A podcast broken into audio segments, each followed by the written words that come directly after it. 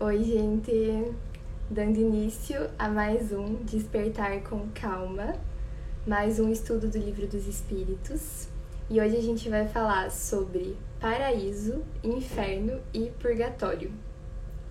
Antes de iniciar o estudo de hoje, eu convido vocês a fecharem os olhos em um momento de oração. E nesse momento eu peço o nosso centramento, a nossa concentração no aqui e o agora Peço para que a equipe espiritual que nos acompanha possa estar aqui presente, nos guiando pelas melhores reflexões diante de cada uma das questões. Agradeço por estarmos aqui reunidos e peço para que a gente possa emanar a energia desse momento para todos os seres que necessitem dela. Que assim seja. Bom, então a gente tá no livro segundo do perdão, livro quarto. Gente, vou fazer inclusive um comentário, porque a gente tá acabando o estudo, né? Eu tenho grau, só que eu não consigo usar óculos, porque senão o reflexo do óculos fica aparecendo na câmera. E aí eu fiz todos os episódios, os 160, assim, ó, tentando forçar muito o olho para ler, e às vezes eu penso até que a espiritualidade me ajuda. porque normalmente para mim é impossível ler sem óculos, e aí aqui no estudo é um lugar, é o único lugar que eu consigo ir ler sem óculos. Enfim, curiosidade à parte. A gente está no livro quarto do Livro dos Espíritos, no capítulo segundo, falando sobre as penas e gozos futuros. E a gente está se aproximando do fechamento desse estudo do fim do Livro dos Espíritos. Então a gente já comentou muitos dos conceitos que a gente vai aprofundar hoje, mas a gente segue a sequência do estudo normalmente, né? Então, na questão 1011, Kardec questiona: um lugar circunscrito no universo está destinado às penas e aos gozos dos espíritos, segundo seus méritos? E aí os espíritos respondem: Já respondemos a essa questão. As penas e os gozos são inerentes ao grau de perfeição dos espíritos. Cada um possui em si mesmo o princípio da sua própria felicidade ou infelicidade e como eles estão por toda parte, nenhum lugar circunscrito nem fechado não está destinado a um antes que a outro. Então, primeiro um conceito que a gente já visitou, que é o conceito de céu e inferno, ele se refere muito mais a um estado de consciência do próprio espírito do que a um lugar existente no mundo espiritual. Então a gente sabe que, estando no mundo espiritual, os espíritos vão se reunir por questão de afinidade, de compatibilidade vibratória, e aí pode sim haver regiões no mundo espiritual que possuem mais espíritos em sofrimento, outras que possuam mais espíritos que estão em um estado de felicidade, enfim, mas não que existam lugares fechados, encaixotados, em que alguém está eternamente determinado a estar por algo que cometeu aqui no, na Terra, por algum, entre aspas, pecado, algo nesse sentido. Então, essa imagem que a gente muitas vezes foi ensinado e que tá na crença popular de céu e inferno, ela nada mais é do que uma figura de linguagem, é o que a gente entende dentro do Espiritismo, do que uma alegoria, porque nós ainda não temos palavras e ainda não temos todo o conhecimento necessário para ter a compreensão e palpar aquilo que existe no mundo espiritual. Então, a gente sabe que a noção de tempo e de espaço são diferentes. A gente consegue assim acessar teoricamente vários conceitos, mas eu entendo que ainda estando nós muito materializados, é difícil realmente compreender e aí a gente vê, a gente usa figuras de linguagens, a gente tenta fazer comparações com a nossa realidade e muitas vezes a gente passa a acreditar, passa a vida inteira acreditando em algo que nada mais era do que uma alegoria de algo que a gente ainda não conseguia acessar. E aí é nesse lugar que vem o espiritismo, né, para nos ajudar a destrinchar esses conhecimentos e essas alegorias. E aí a gente vê que então não, não existe um céu e um inferno. O que existe são espíritos que estão por toda parte no mundo espiritual e que a depender da sua consciência a depender do seu interior estarão em sofrimento e aí envolvidos por tristezas, por imagens que não são bonitas, não são agradáveis, e em outros lugares haverão espíritos que estão com muita paz de consciência, que estão muito centrados no seu ser, que já estão mais desenvolvidos nessa caminhada espiritual e que aí estarão envoltos por amor. Não por algum lugar específico, mas porque eles carregam esses sentimentos aonde quer que eles estejam. E aí, então, os espíritos continuam a resposta falando o seguinte: Quanto aos espíritos encarnados, nós são mais ou menos felizes ou infelizes, conforme o mundo que eles habitem mais ou menos avançado. E aí, então, quando a gente está falando de nós que estamos encarnados, existe também essa felicidade predominante que é a interna, né, que é a do estado de consciência, mas em relação assim a tudo que existe externo a nós, e a gente sabe que como estamos em um mundo de provas e expiações, a gente está ainda muito expostos ao sofrimento nosso e dos nossos irmãos, que também nos fere, também nos atinge, porque a gente se importa, né? A gente se demonstra empatia, enfim. Então, quanto mais avançado for o mundo em que a gente habitar, com mais felicidade a gente vai conviver, dentro e fora. Porque se estivermos nesse mundo é porque temos o merecimento, porque já alcançamos algum patamar espiritual. E aí, quanto mais avançado é o mundo, mais predomina o amor, mais predomina a felicidade, mais predomina o bem sobre o mal, mais predomina o amor sobre o sofrimento. Então, Kardec questiona: segundo isso, o inferno e o paraíso não existiriam tal como o homem o representa? E aí os espíritos respondem: não são senão figuras. Há por toda parte espíritos felizes e infelizes. Entretanto, como também já o dissemos, os espíritos de uma mesma ordem se reúnem por simpatia, mas podem se reunir onde querem quando são perfeitos. E Kardec então coloca um comentário falando: a localização absoluta dos lugares de penas e recompensas não existe senão na imaginação do homem. Provém da tendência a materializar e a circunscrever as coisas das quais eles não podem compreender a essência infinita. Então é isso que a gente veio conversando já. Na questão 1012, Kardec questiona: que se deve entender pelo purgatório? E aí os espíritos respondem: dores físicas e morais. É o tempo de expiação. Quase sempre é sobre a terra, que fazeis vosso purgatório, e que Deus vos faz espiar vossas faltas. E Kardec complementa falando: o que o homem chama purgatório é também uma figura pela qual se deve entender, não um lugar determinado qualquer, mas o estado dos espíritos imperfeitos, que estão em expiação até a purificação completa, que os deve elevar ao nível dos espíritos bem-aventurados. Essa purificação operando-se nas diversas encarnações, o purgatório consiste nas provas da vida corporal. Então, olha que interessante. Quantas pessoas não, né, talvez morram de medo assim, de imaginar o purgatório e de imaginar que é isso que as espera depois da morte, né? Um lugar terrível em que elas vão ser cobradas pelas coisas que elas fizeram erradas aqui no planeta Terra, enfim. E aí os espíritos nos respondem que na grande maioria das vezes o purgatório é aqui. O purgatório é o mundo material. E aí a gente volta para essa questão de que nós não estamos aqui por acaso, um, né? E dois, nós não estamos aqui de férias também. Então nós estamos aqui porque nós viemos realmente passar por provas e por expiações para que pudesse haver a purificação do nosso espírito. Não por uma punição, mas sim por uma oportunidade educativa e uma oportunidade de resgate para o nosso espírito.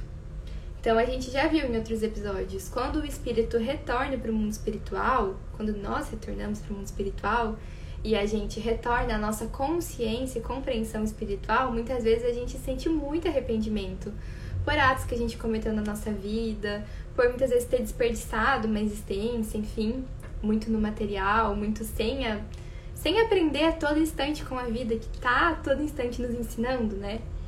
E aí a gente pede uma oportunidade de voltar para cá, de voltar para outro mundo material e reparar, fazer um equilíbrio dos atos. E aí ter uma nova oportunidade de aprender, de realmente assim selar as informações do nosso ser.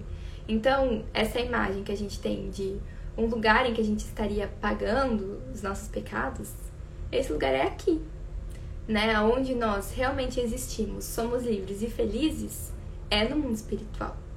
Aqui é uma experiência humana que a gente está tendo para um fim evolutivo e que é desafiador porque crescer é desafiador.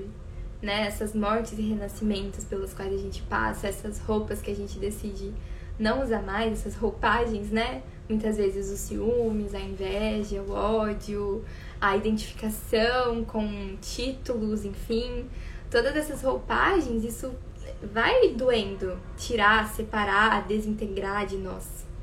E aí a gente vê que realmente o processo ele é desafiador. Ele pode acontecer muito mais pelo amor do que pela dor, é claro, mas eu entendo que ainda onde estamos a dor vai estar presente em alguns momentos, e não só a dor, mas essa questão de que é um processo ativo que demanda de nós, demanda ação, demanda energia, enfim. O purgatório é aqui, basicamente, né? A não ser quando a gente está falando assim de espíritos que vieram para cá em missão. Espíritos que já não têm mais as, essas necessidades dessas lições que a gente recebe aqui no planeta Terra e que vieram unicamente com o fim de nos ajudar, de nos mostrar um caminho para seguir. Bem, na questão 1013, Kardec questiona: Como se dá que espíritos que, por sua linguagem, revelam superioridade tenham respondido a pessoas muito sérias a respeito do inferno e do purgatório, conforme a ideia que deles se faz vulgarmente. Então, o que Kardec está questionando nessa questão é, e eu entendo assim uma ramificação dessa pergunta, de que como é que, se isso não é verdadeiro, como é que essa ideia é tão difundida? Como é que, assim, né, há muito tempo a gente vem preservando essa ideia de um céu e de um inferno, e como é que, inclusive, espíritos já nos trouxeram essa informação. Espíritos que tinham uma linguagem que demonstrava superioridade. Então, assim, como é que essa informação estava tão enraizada em nós se ela é falsa? E como é que, tipo, pessoas muito inteligentes, espíritos que pareciam elevados, já nos confirmaram essa informação se não é isso que se dá no mundo espiritual? E aí, os espíritos respondem: eles falam uma linguagem compreendida pelas pessoas que os interrogam. Quando essas pessoas são muito imbuídas de certas ideias, não as querem chocar muito bruscamente, para não melindrar suas convicções. Se um espírito viesse dizer sem precauções oratórias a um muçulmano que Maomé não é um profeta, ele seria muito mal recebido. Então, basicamente o que a minha compreensão dessa resposta. E aí, assim, eu acho importante reforçar sempre, né, que a minha pretensão aqui não é estar de forma alguma no lugar de professora, mas sim no lugar de quem se propôs a ler as perguntas e as respostas e aprender junto. E aí eu acho que eu posso fazer interpretações que não são as, as certas, né, enquanto eu tô aqui me propondo fazer esse estudo. E é por isso que eu gosto tanto de é, fazer a live no Insta, de sempre estar aberta para receber feedbacks, conversar com as pessoas que também estudam espiritismo, enfim, e ir acrescentando e aprendendo. É um grupo de estudos mesmo, né?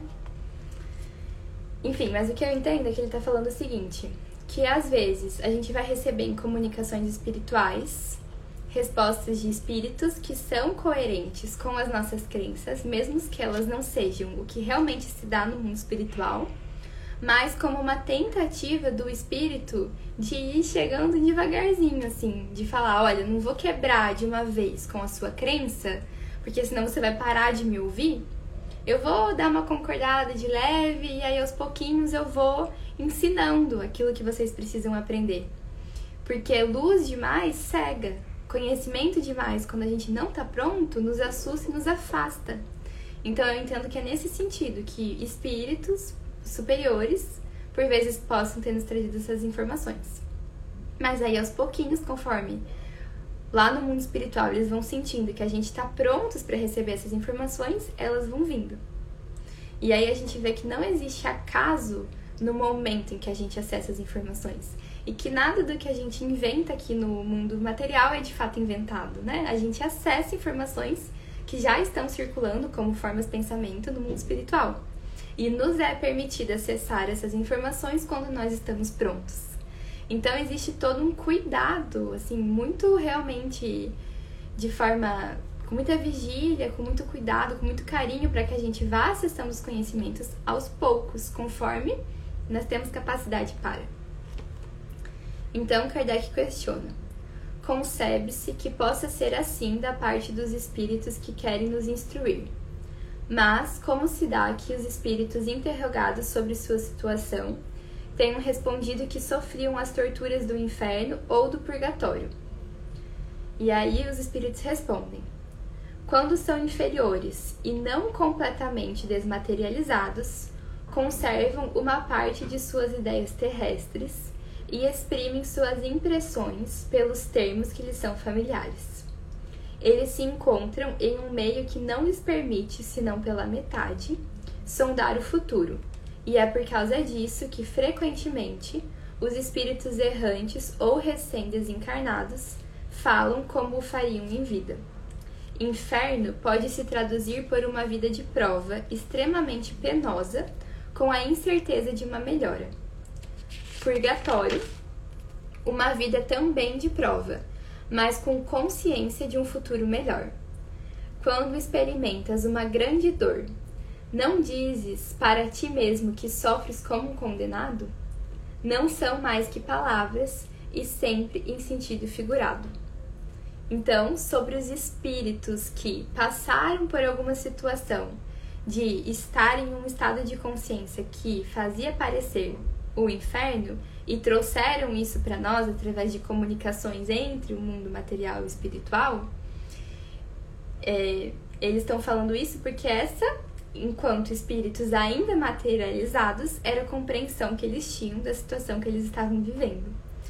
E eu amo, assim, os livros do André Luiz, recomendo muito. O primeiro da série do É o Nosso Lar, que é o mais popular dele. E ele conta, assim, o André Luiz era um médico aqui no planeta Terra, e aí ele desencarnou sem nada de estudo, sem nada de compreensão espiritual, se viu por algum tempo em um lugar que lhe parecia o inferno, né? Era um lugar de sofrimento. Então ele foi resgatado, foi levado para hospitais espirituais, para casas de reinserção desse espírito, de estudo, enfim, trabalho. E aí ele conta nos livros, né, como era a sua impressão, como foi o processo de ir sendo reinserido no mundo espiritual. E lendo assim, a gente consegue ter compreensão de que não é porque o espírito está no mundo espiritual que ele compreende como se dá a vida lá. Muitas vezes o espírito, ainda muito apegado à matéria, ainda muito materializado, ele já está como espírito, mas ele conserva as impressões materiais. Então é por isso que às vezes a gente vai ter relato de espíritos falando de inferno. Não é porque de fato eles estão, é porque eles não compreendem o que está se passando lá. E aí é necessário que a gente comece a estudar o quanto antes. Então, se eu posso estudar enquanto tô no planeta Terra, eu vou. Não vou esperar eu ir pro mundo espiritual, não entender nada, sofrer um monte para ir ser inserida todos esses conceitos. E os espíritos, assim, nos trazem que é muito grande a diferença de um espírito que chega no mundo espiritual preparado para e com méritos, é claro, do que um que, né, viveu a vida inteira só ali no material. Bom, na questão 1014, Kardec questiona: que se deve entender por uma alma em pena? E aí os espíritos respondem: uma alma errante e sofredora, incerta de seu futuro, e a qual podeis proporcionar um alívio que frequentemente ela solicita vindo se comunicar convosco. Então, uma alma em pena é uma alma que ainda está em sofrimento no mundo espiritual, que ainda está ali talvez no arrependimento, na culpa, ainda sem compreensão da onde ela está, do que está se passando. E aí essas são as almas pelas quais a gente necessita orar e mandar o nosso amor, mandar, enfim, o que a gente puder e chega sim nelas. Então a nossa oração, o nosso assim pensamento intencionado para espíritos que desencarnaram é muito poderoso. E eu entendo que esse é o nosso papel diante das pessoas queridas que a gente ama e que partiram. É orar por elas, orar para que elas tenham compreensão, para que a nossa oração, oração chegue lá, para que elas sejam amparadas, protegidas no mundo espiritual e possam se libertar assim desses sofrimentos que parecem com aquilo que a gente entende de inferno, de purgatório e tal, e para que elas possam acessar esse lugar de paz, de consciência, que seria o que a nossa figura de linguagem chama de céu. Na questão 1015, Kardec questiona: Em que sentido se deve entender a palavra céu? E os espíritos respondem: Crês que ele seja um lugar, como os campos elíseos dos antigos, onde todos os bons espíritos são amontoados desordenadamente, sem outro cuidado que o de gozar pela eternidade uma felicidade passiva? Não. É o espaço universal, são os planetas, as estrelas e todos os mundos superiores, onde os espíritos gozam de todas as suas faculdades, sem ter as atribulações da vida material, nem as angústias inerentes à inferioridade. Então, olha só que interessante é, o quão realmente assim não faz sentido essa imagem que a gente criou do céu, né? De um lugar desordenado em que estaria todo mundo lá à toa, uns numa rede, uns numa cadeira de balanço, bem de boa, para sempre. Não faz sentido, né? Não, não encontra, pelo menos em mim, não encontra nenhuma ressonância.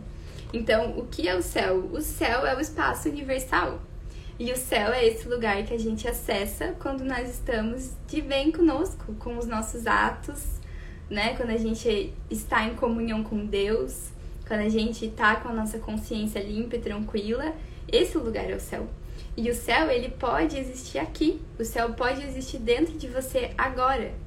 E aí esse lugar pode ser permanente? Sim.